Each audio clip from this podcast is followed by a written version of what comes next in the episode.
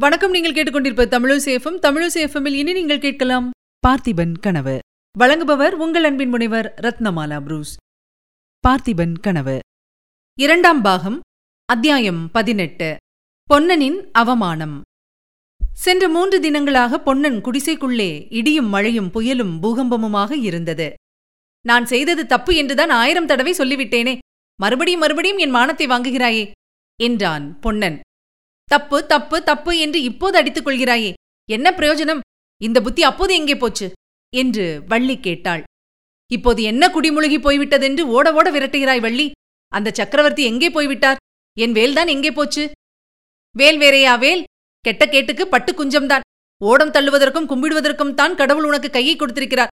கும்பிடுகிற கையினால் எங்கேயாவது வேலை பிடிக்க முடியுமா? இரண்டு உடலும் ஓர் உயிருமாயிருந்த தம்பதிகளுக்குள் இப்படிப்பட்ட ஓயாத வாய்ச்சண்டை நடப்பதற்கு காரணமாயிருந்த சம்பவம் இதுதான். இரண்டு நாளைக்கு முன் இந்த காவிரிக்கரை சாலை வழியாக நரசிம்ம சக்கரவர்த்தியும் குந்தவி தேவியும் அவர்களுடைய பரிவாரங்களும் உரையூரை நோக்கி போய்க் கொண்டிருந்த போது தோணித்துறைக்கு அருகில் சக்கரவர்த்தி சிறிது நின்றார். தோணித்துறையையும் காவிரியின் மத்தியில் இருந்த தீவையும் அந்த தீவில் பச்சை மரங்களுக்கிடையே காணப்பட்ட வசந்த மாளிகையின் பொற்கலசத்தையும் குந்தவிக்கு சுட்டிக்காட்டி ஏதோ சொல்லிக் கொண்டிருந்தார். அச்சமயம் குடிசையின் வாசலில் நின்று கொண்டிருந்த பொன்னன் வள்ளி இவர்கள் மேல் சக்கரவர்த்தியின் பார்வை விழுந்தது. பொன்னனை அருகில் வரும்படி அவர் சமிக்ஞை செய்யவும் பொன்னன் ஓடோடியும் சென்று கைகூப்பி தண்டம் சமர்ப்பித்து பயபக்தியுடன் கையை கட்டிக்கொண்டு அவர் முன்னால் நின்றான். சக்கரவர்த்தியை பழிக்கு பழி வாங்கப் போவதாகவும் அவருடைய மார்பில் தன் வேலை செலுத்தப் போவதாகவும் அவன் சொல்லிக் கொண்டிருந்ததெல்லாம் அச்சமயம் அடியோடு மறந்து போய்விட்டது.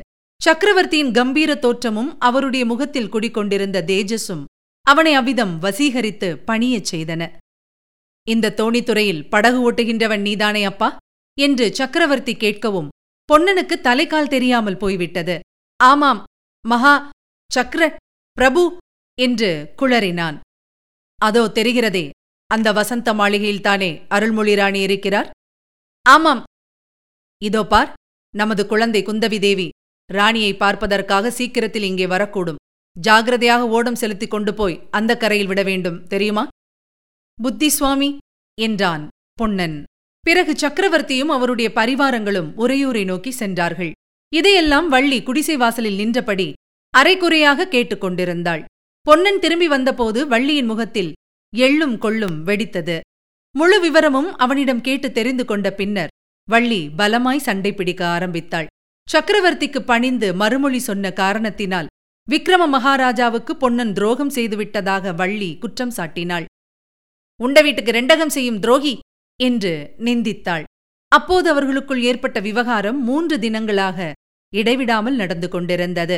வள்ளியின் சொல்லம்புகளை பொறுக்க முடியாதவனாய் அன்று மத்தியானம் உச்சி வேளையில் பொன்னன் நதிக்கரையோரம் சென்றான்.